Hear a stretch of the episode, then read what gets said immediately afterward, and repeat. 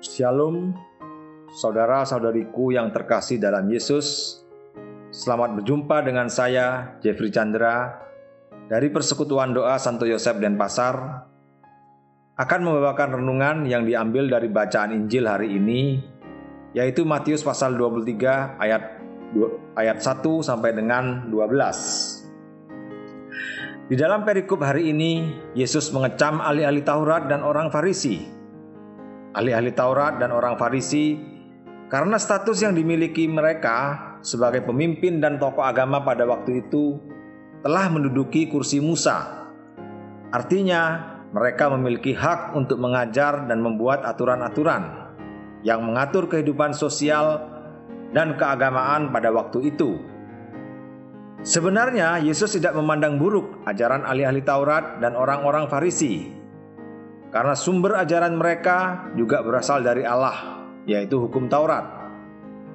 Yang dikritik oleh Yesus adalah cara hidup mereka yang bertolak belakang dengan ajaran mereka.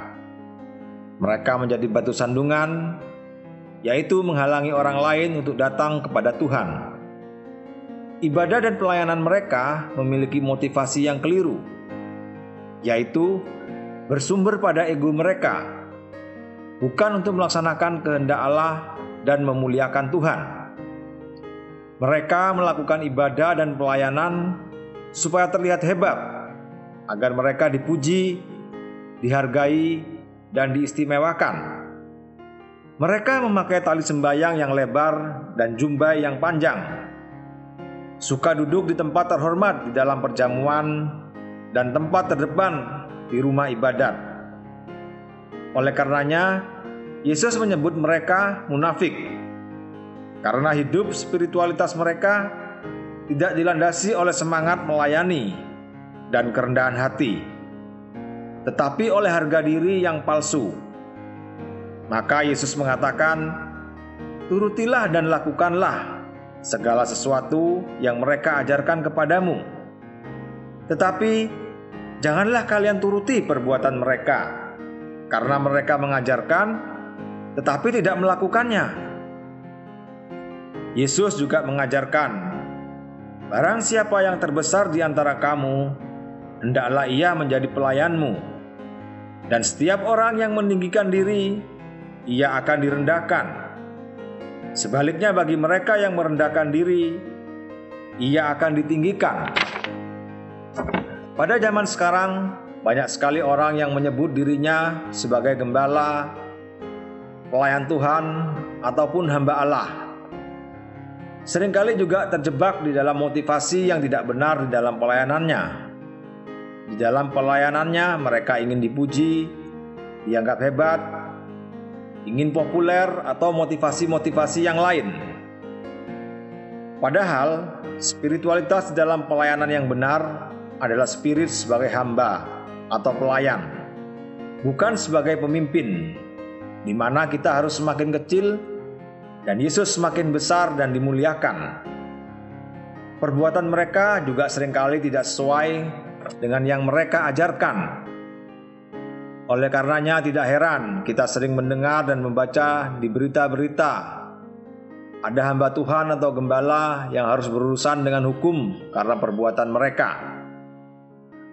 Saudara-saudariku yang terkasih dalam Yesus, saat ini kita juga mau merenungkan kehidupan kita masing-masing.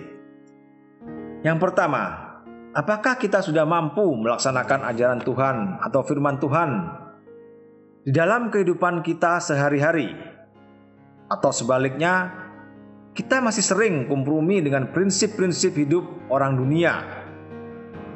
Kita mau merenungkan, apakah kita sudah menjadi pelaku firman dalam keluarga kita, di dalam lingkungan pekerjaan kita, di dalam komunitas tempat kita melayani, ataupun di dalam masyarakat tempat lingkungan kita berada.